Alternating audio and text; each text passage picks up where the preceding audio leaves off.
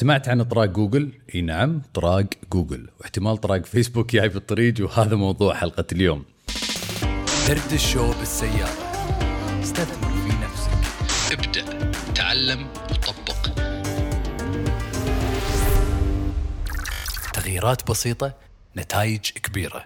يا هلا يا هلا بال tycoon. شلونك؟ شو أخبارك؟ يعطيك العافية إن شاء الله كل شيء تمام. اليوم بتكلم عن طراق جوجل. شنو قاعد اتكلم عن عيد سنة 2003 أو قبل سنة 2003 المسوقين اللي كانوا يستخدمون Google Ads عشان يسوقون حق ال website مالهم قبل إنستغرام وقبل سناب شات وقبل تيك توك وقبل يوتيوب كانوا عندهم website يبيعون منتجاتهم. حلوين؟ فكانوا يدفعون حق جوجل بالإعلانات عشان لما الناس يسوون search يبحثون عن كلمة معينة مثلا إذا أنا أحب القهوة كتبت coffee راح يطلع لي إعلان coffee أدش الموقع واشتري قهوة من عندهم. أو إنه بشتري أي إكسسوارات ثانية من الموقع نفسه. فهذا يسمونه Google AdWords حلو؟ وكانت الأسعار وايد وايد زينة وبسيطة في قبل سنة 2003 فالمسوقين كانوا مستانسين.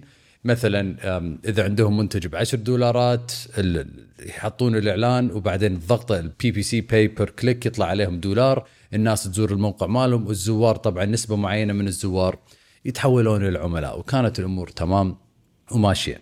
وبيوم وليلة غيرت شيء جوجل أثرت على كل المشاريع. سنة 2003 صار شيء اسمه Google Slap. حلو؟ Google Slap. بالعربي يعني طراق من جوجل. وهذه طبعا تصير وايد مع المنصات الثانية الإلكترونية واليوم راح أقول لكم عن وايد من هالمنصات اللي صارت بنفس الوقت. قبل لما طلعت القوانين اللي ادت صار المبلغ أو صار سعر الاعلان عشر أضعاف السعر اللي كان قبل. بيوم وليلة صار عشر أضعاف. شنو صار بالمسوقين؟ شنو صار بأصحاب المشاريع الصغيرة؟ كلهم تأثروا. كلهم ما يقدرون يسوون ولا شيء. طبعا هذه القصة أنا سمعتها من راسل برانسون اللي هو المؤسس ClickFunnels وقريته بكتابة بكذا كتاب يتكلم عن نفس القصة. DotCom Secrets Traffic Secrets Expert Secrets ويتكلم عن شنو سوى لما صارت فيه هذه الشغلة. لما صارت فيه هذه الشغلة الله يسلمك اضطر يشوف له حل يعني قبل بدال لا يدفع 3 دولارات أو 4 دولارات عشان يبيع منتج ب 10 دولارات الحين قام يدفع 15 دولار عشان يبيع منتج ب 10 دولارات. فأكيد خسران الحملة التسويقية مالته خسرانة اضطر يوقف الإعلانات ما راح يقدر يدفع. شنو سوى؟ بهالمرحلة راسل برنسون تعلم شيء اسمه funnel تعلم شيء اسمه upsell تعلم شيء اسمه downsell تعلم شلون يقدر يزيد القيمة العمرية للعميل أو يزيد ال average cart rate. بدال العميل يدفع 10 دولارات مثلا حق منتج بدا يدفع 15 دولار 20 دولار 30 دولار وهني قدر راسل يكمل المشروع ماله ويدفع حق جوجل. ليش جوجل سوت الشيء هذا؟ أكيد قاعد تسأل. جوجل سوت الشيء هذا عشان ما تبي المسوقين أو المشاريع الصغيرة اللي قاعد تعور راسهم بشكل كبير تكمل. تبي بس المشاريع الكبيرة اللي قاعد تدفع ملايين تكمل واصحاب المشاريع الصغار يتأثرون ويسكرون مشاريعهم. وهذا اللي صار. وتخيل بعد ما صار هذا الشيء Google Slap سنة 2003 صارت وايد وايد وايد أشياء ثانية بجوجل لدرجة إن كل يوم صاحب المشروع كان يقعد من النوم خايف يقول إن شاء الله يقعد من النوم واشوف إن مشروعي ما تسكر. وصارت أشياء وايد مثل سموا واحدة Panda على اسم شركتنا. اليوم قريت هذه الشغلة ضحكت. Panda Penguin Hummingbird هذه الأشياء صارت نفس ال Google Slap وين غيروا الخوارزميات مالتهم وين أنت كصاحب مشروع اضطريت تغير وايد أشياء في مشروعك. ليش قاعد تقول لنا هالقصة عيد؟ وشنو نقدر نستفيد من هذه القصة؟ بكتابة راسل برانسون يتكلم عن أو بأول chapter بال introduction واليوم تكلمت عن هذا الشيء بحساب الإنستغرام قاعد يتكلم عن إنه في عاصفة جاية بالطريق. شنو العاصفة اللي جاية بالطريق؟ قاعد يقول تخيل آه، مؤسس شركة فيسبوك مارك زكربرج يقرر بيوم وليلة إنه يغير الخوارزميات أو إنه يزيد أسعار الإعلانات أو إنه يغير شيء بالإعلانات يخلي أصحاب المشاريع يضطرون يوقفون إعلاناتهم أو يسوون شيء ثاني. إذا مشروعك كله كان قائم على منصة واحدة، على إعلان واحد، على فانل واحد وفجأة تغير شيء بهالمنصة، تغير شيء كبير بهالمنصة، أنت كصاحب مشروع راح تخسر وايد وايد وايد فلوس وهذه مشكلة وايد كبيرة لازم نتفاداها قبل لا تصير أكيد كلنا. فشنو اللي راح يصير؟ أول شيء قبل سنة تقريبا بداية سنة 2021 مو قبل سنة بهالسنة بداية سنة 2021 كانت في حرب بين شركة فيسبوك وشركة ابل وأنا تكلمت عن هذه السالفة وايد إذا سمعت البودكاست تدرون شركة أبل قالت إن الخصوصية نهتم فيه بشكل كبير. ما نبي شركات مثل فيسبوك ولا شركات ثانية تتبع المستخدمين مالتنا بعد ما يطلعون من الإنستغرام أو بعد ما يطلعون من ال application ففيسبوك عندها شيء اسمه بيكسل وانت تتبع المستخدم وين ما يروح بكل website أو كل موقع بالعالم. فأبل قالت ما نبي نسوي هالشيء. فهذا ليش الحين إذا تلاحظ قاعد تستخدم تليفون أبل أو iOS راح تلاحظ إن ال iOS update يسمونه iOS 14 هذا ال iOS الله يسلمك. خلتنا ما نقدر نتبع أو خلت شركة فيسبوك اللي هي تملك انستغرام ما تقدر تتبع المستخدمين بعد ما يطلعون من المنصة فأداء الإعلانات قل بشكل كبير. الناس اللي كانت تعتمد على ال retargeting ما يقدرون يسوون هالشيء هذا الحين. ال reporting تغير بشكل كبير بالفيسبوك مما يؤدي إلى نزول نزول أداء أو نزول طريقة أو تفاعل الإعلانات في هالفترة. فشنو اضطرينا نسوي إحنا كأصحاب مشاريع؟ أنا طبعا شفت إنه وايد ناس تأثروا في هذا الشيء، وايد أصحاب مشاريع شهر أربعة وخمسة وستة. طبعا شهر أربعة وخمسة وستة هني بلشنا نشوف التأثير، هني بلشنا. حتى شركة فيسبوك كانت يعني كانت تقول لنا يا شباب كان يا شباب يقولون بس كانوا يكتبون يعني لما تدش على الفيسبوك Ads Manager لازم تجهزون نفسكم ترى في شيء راح يصير هذه التغييرات هذه الأشياء لازم تجهزونه. يعني مثلا set up ال events لازم تعرفون تختارون بس ثمان ايفنتات ولازم تعرفون شنو تسوون قبل لا يصير هذا الشيء. تجهزون نفسكم يا أصحاب مشاريع يا مسوقين يا كل هالأشياء. وصارت لوية.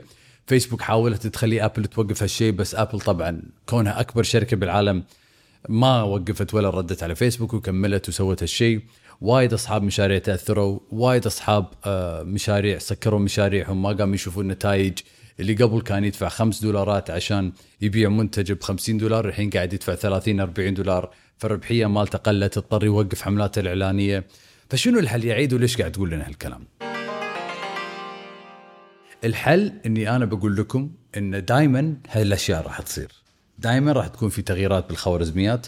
دائما شركات راح تطلع بقوانين ممكن تأثر على مشروعنا بشكل كبير. إحنا كأصحاب مشاريع خاصة إذا قاعدين نستخدم الأونلاين في التسويق لازم تكون عندنا كذا استراتيجية كذا طريقة وين نقدر نحول العملاء إلى زباين. بكتاب راسل برانسون يتكلم عن أنواع ال traffic. في أنواع traffic عندك owned media وعندك earned media حلو؟ ال owned media هذا الميديا اللي أنت تملكه. owned traffic أقصد. owned traffic اللي هم الناس اللي أنت تملكهم. الناس اللي تملكهم هذول الناس اللي ما تملكهم المنصات الإلكترونية لأن المتابعين ترى مو متابعينا إحنا حتى لو عندنا 100 ألف متابع أنا ما أملك متابعيني. أنا عندي تقريبا 135 ولا 140 ألف متابع ما أملكهم. إنستغرام ولا شركة فيسبوك تملكهم. اللي أنا أملكهم الإيميلات مثلا اللي عندي الأرقام اللي عندي بالواتساب. هذول يسمونه earned media هذول الناس أو ال traffic اللي أنا أملكهم. بس ال paid media الناس اللي أنت تبي تدفع لهم هذول الناس اللي ما تملكهم أنت. فهني الخوف هني المجازفة هني اللي ممكن شيء يتغير ها؟ اللي ممكن يأثر على مشروعك. فأنت في مشروعك لازم يكون عندك جزء earned جزء owned. يعني لازم تملك نص من العملاء ولازم جزء منه يكون إنك أنت تدفع له عشان تكسب هالعملاء. فشلون أنت تقوي نفسك الحين؟ وعيد عطني أشياء أقدر أسويها اليوم عشان أقدر أتفادى هالخسائر والمشاكل في المستقبل. حاضر ال tycoon. أول شيء أبيك تركز على التسويق الخلفي. التسويق الأمامي والتسويق الخلفي شيئين مختلفين. التسويق الأمامي عبارة عن الأشياء اللي نشوفها بالأمام الإعلانات ال website ممكن البوستات اللي نحطها بالإنستغرام. التسويق الخلفي أول ما نشيلهم من المنصات وناخذ بياناتهم. لما يعطونا إيميلهم لما يعطونا رقم تليفونهم هذا الحين صار التسويق الخلفي. لما يشترون منا منتج ويحطون بياناتهم بال checkout عشان يشترون المنتج مالنا هني صارت عندنا بياناتهم وهني يبدأ التسويق الخلفي. وهني تبدأ الشطارة الصراحة. يعني أنت كصاحب مشروع لازم لازم لازم تكون شاطر في خدمة العملاء.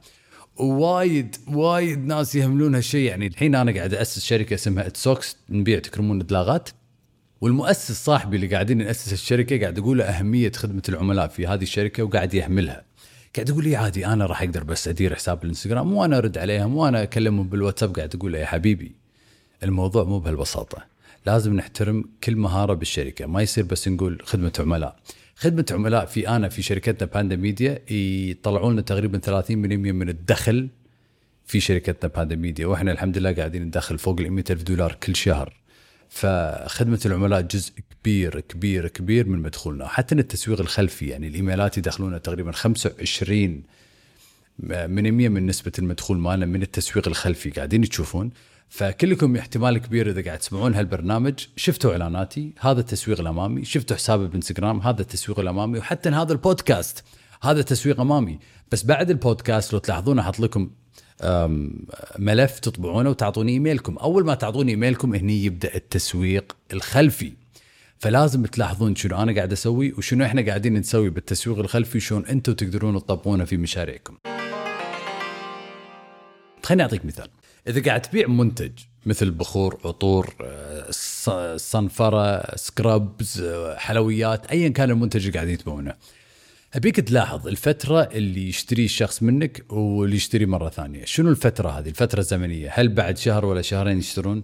هل قاعد تلاحظ إن الناس قاعد تشتري بنهايه شهر ولا بداية شهر؟ لازم تلاحظون هالأشياء وبعدين تقوون التسويق الخلفي وتتواصلون مع العملاء ملوتكم إذا تواصلوا معاكم وقالوا لكم مهتمين يشترون منتج عندكم وسألوا عن السعر وبس أنتم أعطيتونهم السعر وما تواصلتوا معاهم مرة ثانية هذا غلط وايد وايد وايد كبير. لازم تجزئون الناس اللي يتواصلون معاكم إلى خانات. ناس مهتمين ناس شروا وناس مو مهتمين. الناس المهتمين لازم تتواصلون معاهم لين يتحولون إلى ناس شروا. والناس اللي شروا لازم تتواصلون معاهم عشان يشترون مرة ثانية. والناس اللي مو مهتمين تقدرون تجزئونهم على إنهم خلاص مو لازم نتواصل معاهم. طبعا ما بدش بتفاصيل الاشياء هذه بس إن شاء الله نقدر نتكلم عنها بحلقات ثانية. بس التسويق الخلفي اللي بيك تعرفه شيء وايد وايد مهم إن شاء الله راح يساعدك إنك تتفادى العاصفة الجاية. فتوقع توقع توقع إنه دائما في عاصفة جاية بالطريق. توقع إنه ممكن شيء واحد يغير في مشروعك. لازم دائما تكون جاهز. فنصيحتي لك خليك جاهز. وهذه كانت حلقة اليوم من برنامج زرد الشو. الله يعطيك ألف عافية تيكون وإن شاء الله نشوفك بالحلقات الجاية من برنامج دردش للسيارة. حاب تكون عندك خطة واضحة لحسابك بالإنستغرام؟ أغلب الناس تصنع محتوى بشكل عشوائي بالإنستغرام وهذا ليش ما يشوفون نتائج.